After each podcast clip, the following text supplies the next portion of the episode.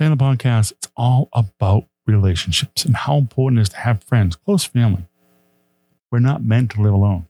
We talk about that next with my guest, Jonathan Yates, author, speaker, relationship expert, uh, next on the podcast. Let's do this.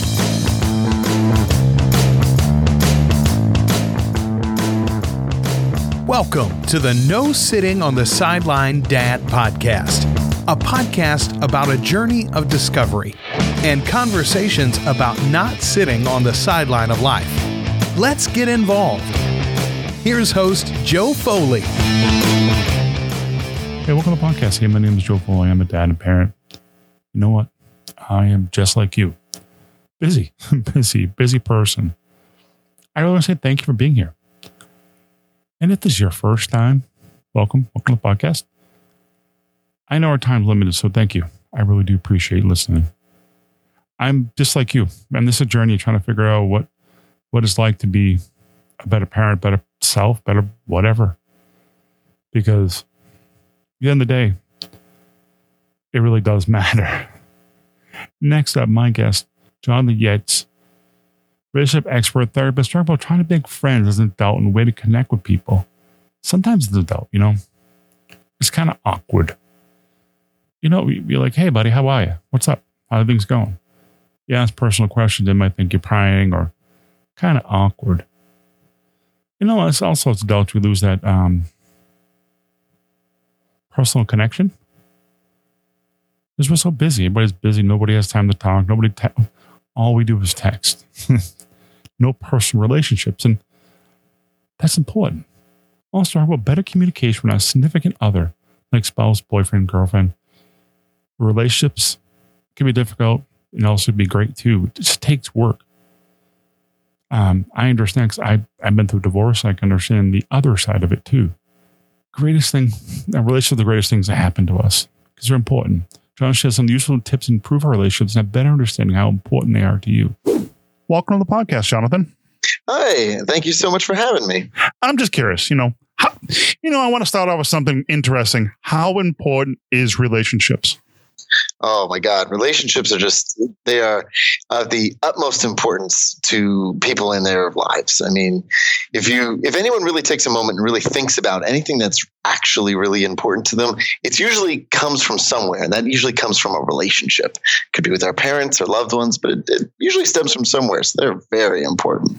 What kind of relationships are there? There's, I mean, there's work relationships. What other kind of relationships are there? So, what I like to classify them in is uh, I like to use what I call the concentric circle model, which is that if you were to put yourself, and uh, for people at home or uh, people who want to go along with this, if you take yourself and you draw yourself as a stick figure and you put concentric circles around you, you'll find that there is an inner circle. These are usually your loved ones, people who you really connect with, right? Because as many people could testify, sometimes our loved ones aren't the people we're closest with. So it may not even be blood, but they're our inner circle. Then outside we have friends and they are, you know, people who are still close to us, but maybe not like the people we tell every little detail about our lives to. And then outside of that is acquaintances. And then even outside of that is strangers. And I like to use that model because it gives people the opportunity to kind of flow with where their relationships are in their actual lives instead of just saying, oh, it's work or it's uh, home or it's my kids. It, it gives them the opportunity to kind of pick and choose. Well, it's interesting. I notice kids like I watch my son. He's six, and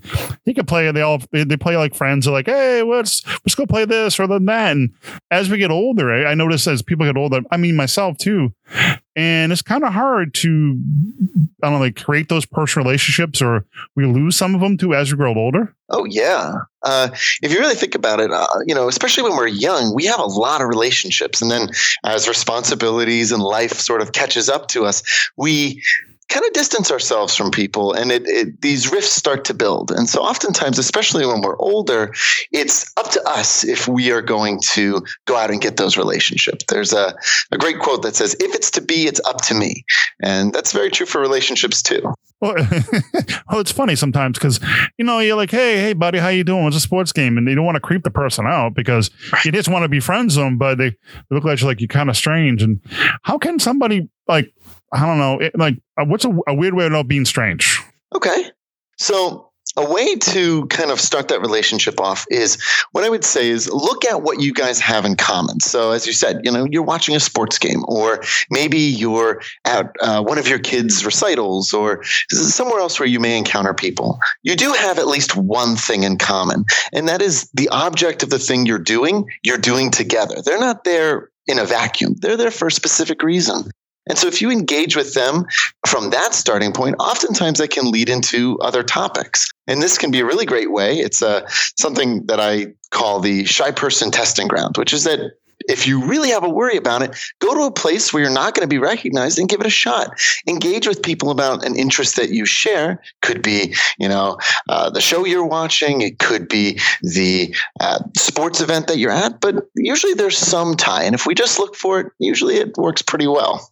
That's interesting. That's interesting. Yeah, I mean, I think about that for a second. But another thing I was um, interesting too. A little bit more about you. How did you get involved in being a relationship expert and and the therapist? Because that well, obviously to go together. But how did you get involved in doing something like that? Well, so for me, uh, a lot of my relationship experience comes from my own experience. So uh, when I went, I you know I dated in high school and college and afterwards, and I found that a lot of the things that I was seeing time and time again were actually uh, experiences that, if shared, can actually help other people. Um, and when I was young, I used to have all these people come and ask me, you know, how do I fix this? How do I do that? I would remember being in third grade and having my teacher come to me and say, So I'm having trouble with my relationship. And I'm like, I don't really know how to answer this question, but I'm going to do the best I can. So uh, that's how I really got into it. And then what I found is that the more that I practiced and the more that I developed myself in my own relationships, the more applicable I could find those lessons for other people and help them to overcome the obstacles that they found in their own relationships, whether it be romantic or friendship or even just coworkers. Uh, and so that's kind of how I got into it and, and really um, pursued it from there. Well, well, like, what's the difference between a therapist and a relationship expert? Because you see those out there, like relationship experts, therapists. What's the difference? So, in my mind, right, uh, therapist. a therapist is someone who goes and you know uh, they'll you know you'll come in you'll see them and they'll ask you how you feel they'll delve into your emotions they'll get you to a place where you can have a better understanding of yourself at times and oftentimes this is done with uh, mirroring, which is when, you know, someone comes in and says, Hey, you know, I feel this way. And they go, Well, how does that make you feel? Right? Tell me how that comes across for you. And for me, what I found is that in the work that I do is that sometimes it's not as important as what Freud or Jung said. It's actually more important to what you, the therapist, the relationship coach, the life coach says. Because in that moment, that person's in a vulnerable space. What they're looking for is they're looking for someone to be on their team, not just to hear what they have to say.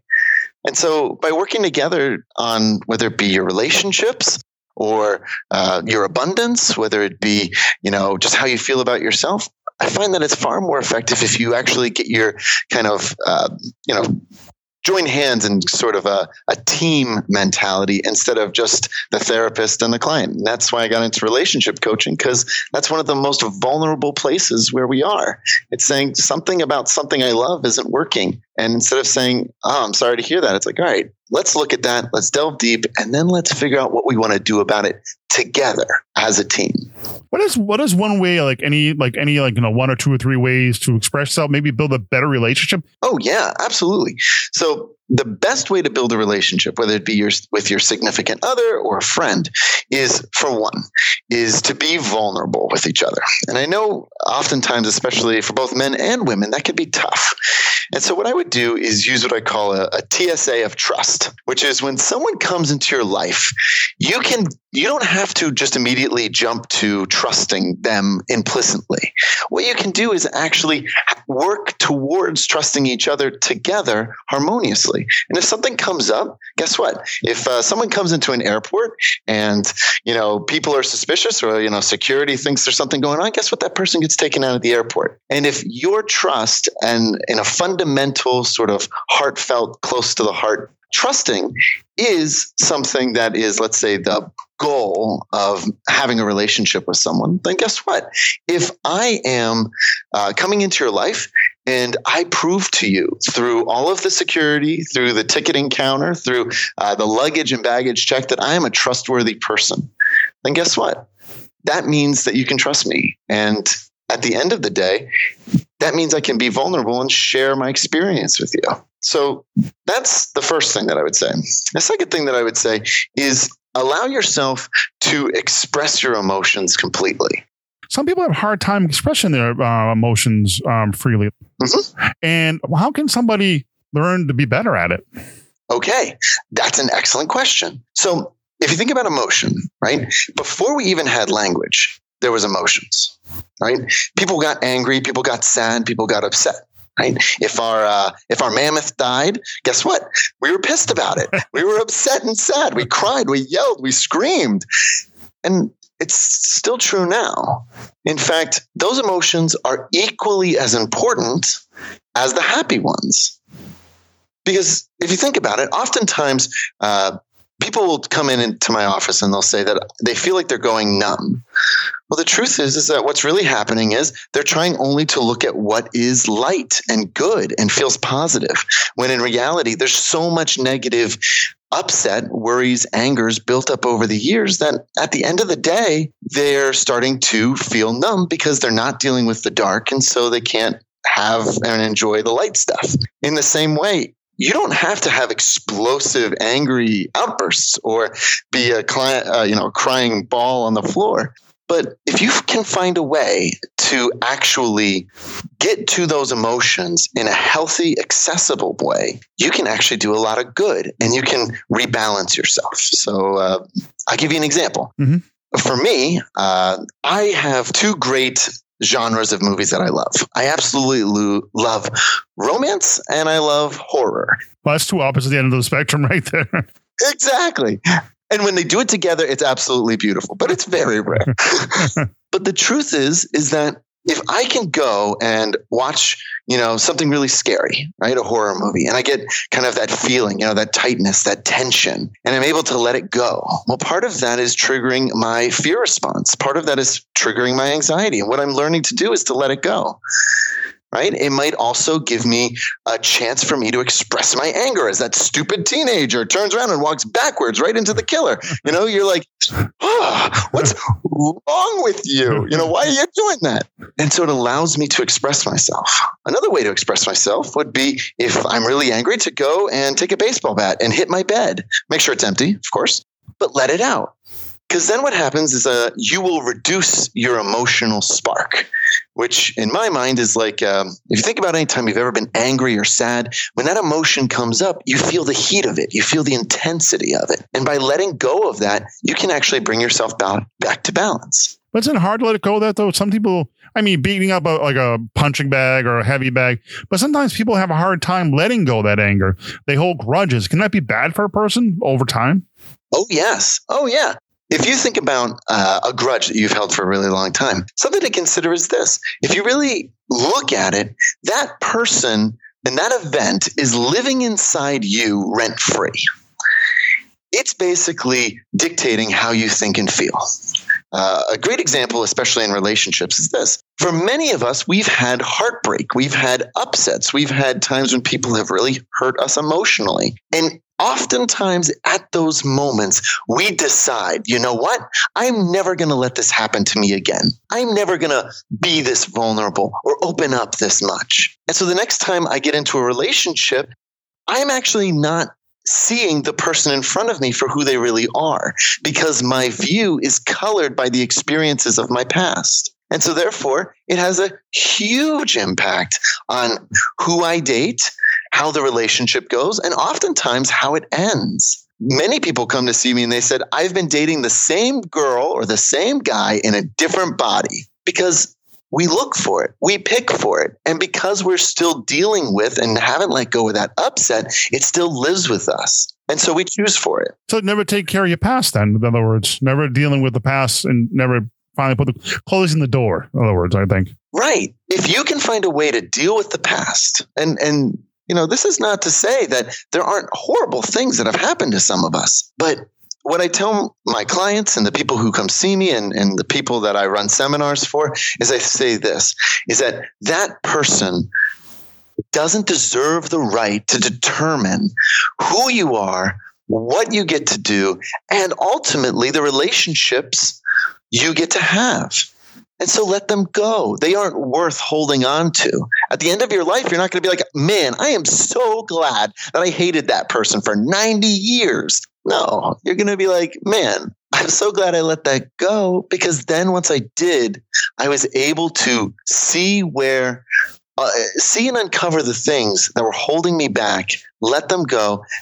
And I was able to find something that made me happy and focus on my happiness instead of focusing on all of my pain. You know what's interesting too, and, I, and we talked about this before. I think you mentioned in a, an email before the interview.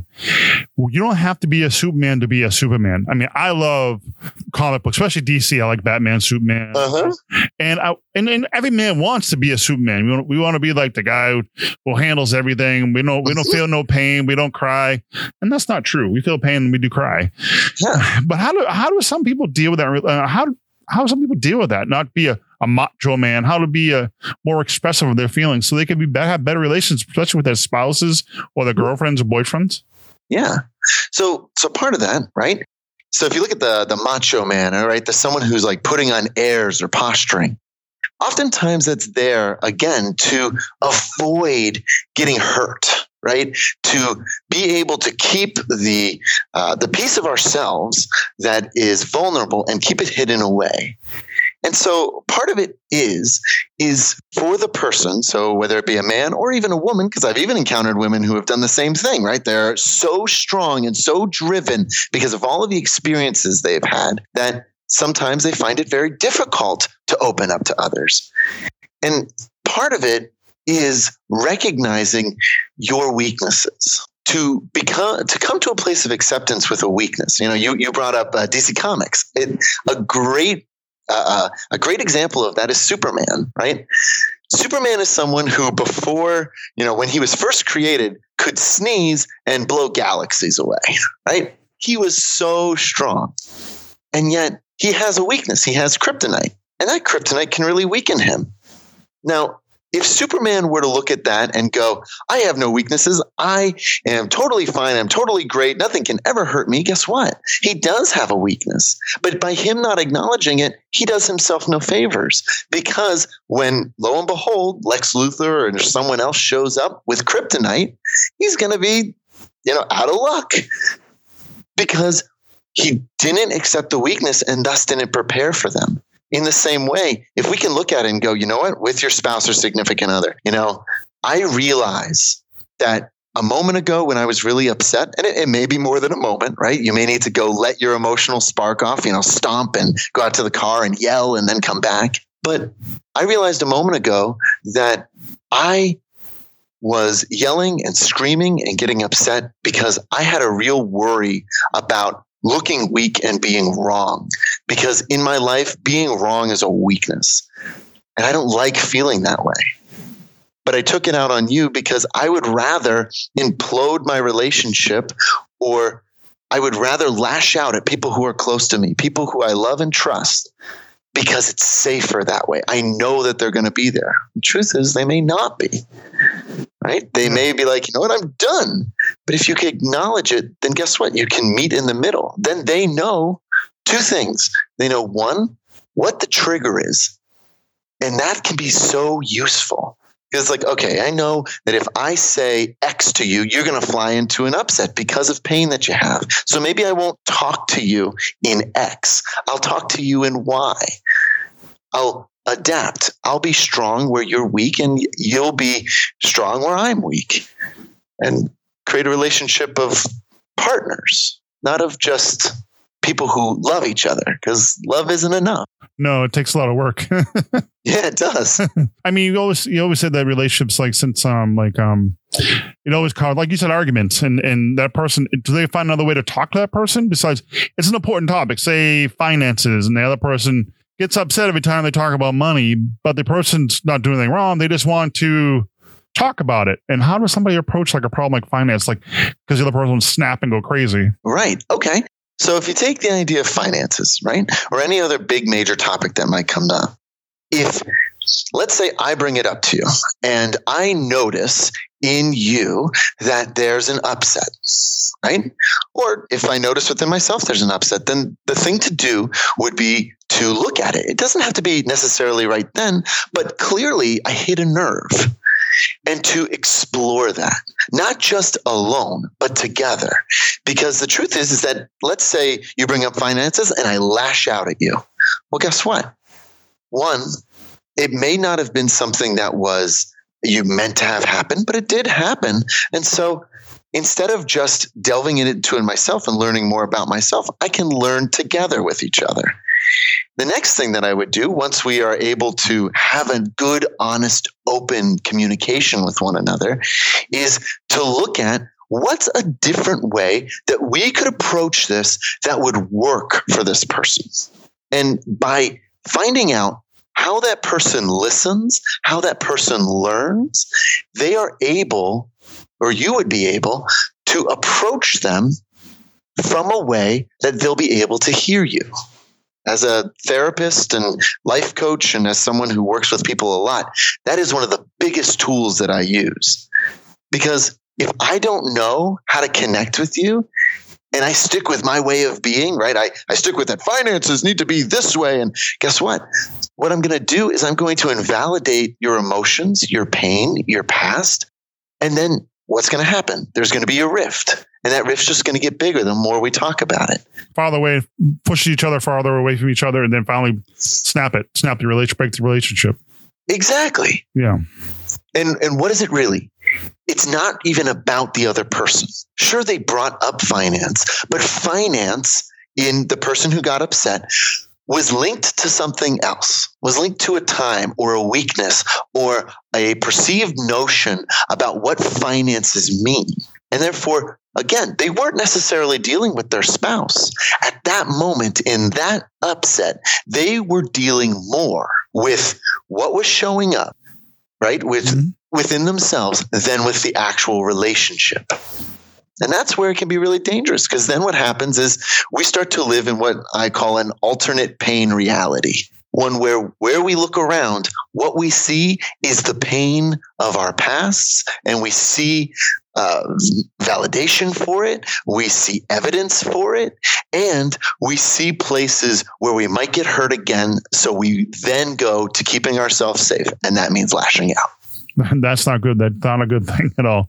No, talk more about the new book. I mean, it's a book coming. I'm not published yet or coming out. Um, mm-hmm. Talk to me, the interactive guide for living your best life. What is that book about? So, Talk to Me is a, is a book that I'm currently writing, uh, and basically what it is is throughout my years as a therapist and a life coach, uh, and going back even to high school, because that was when I started to first write this book. Uh, it's been a long while, but it's because what I've done is I've gone and I've taken the questions that people have asked me and I've written them down, but I wrote them down in a different way, which is through the idea of humor and stories and also interactive ways for the person reading it to actually engage and work on themselves. So it isn't just a mental exercise. Right? If you look at other books, and this is not in any way to you know trash on other books, but if you look at a lot of books, a lot of people read them and go, "That's a great idea." But oftentimes, what's missing is okay, here's step one, here's step two, here's the next thing that we can do to strengthen you in your relationship or in any other place in your life. And yeah, so that that's for me a big place of why I start to write the book is because so often it's like, you know what?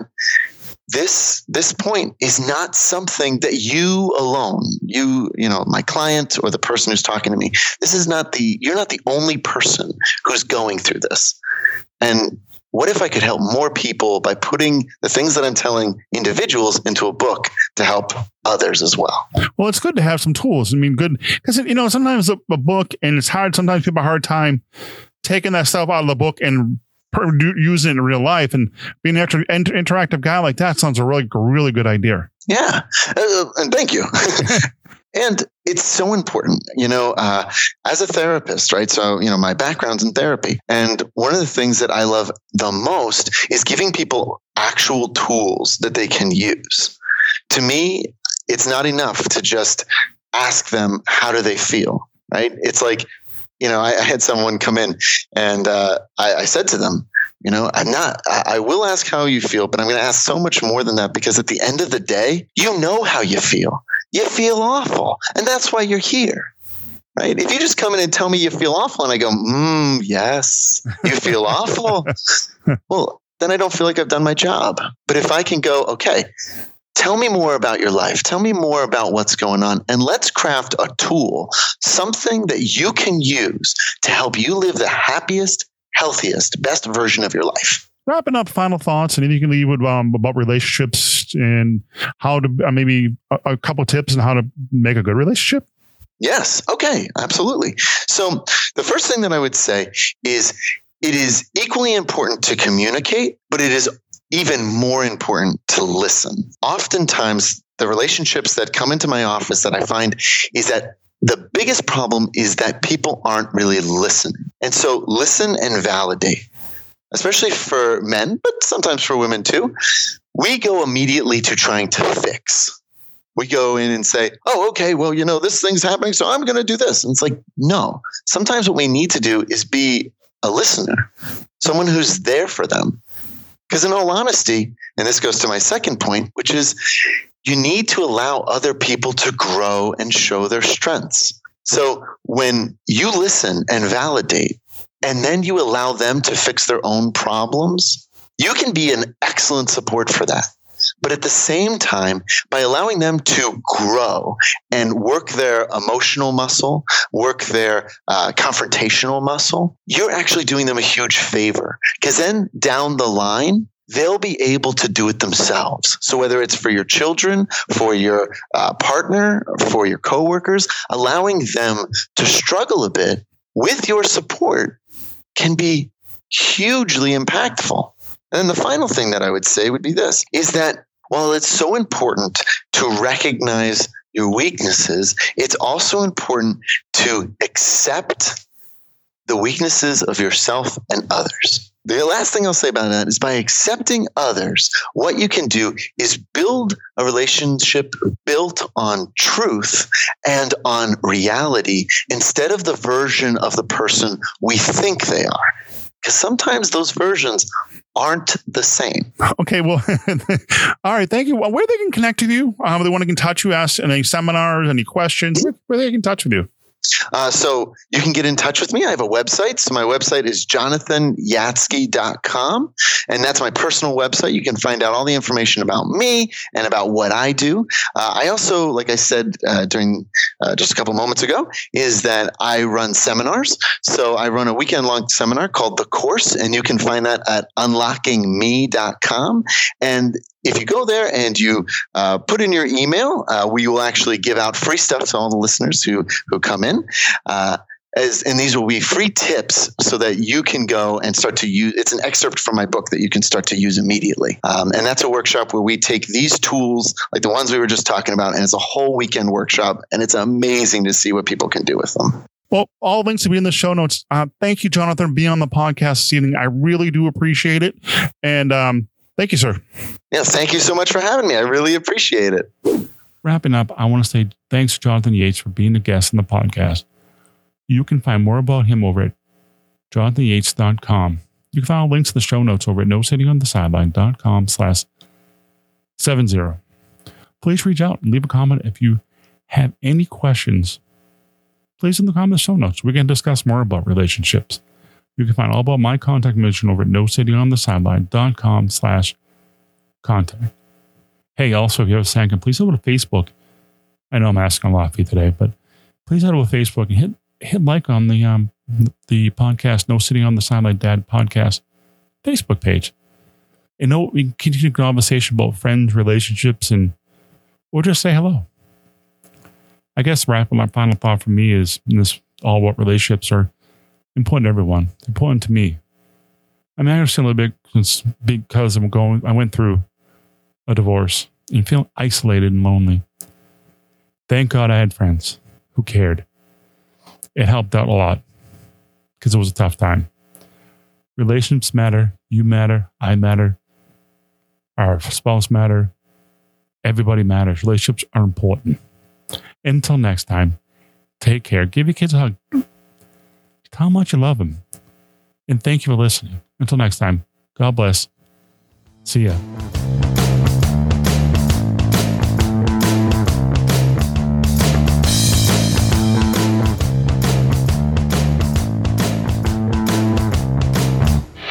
Thank you for listening to the podcast.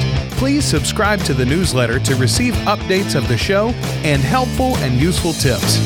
This has been a production of Foley 42 Media.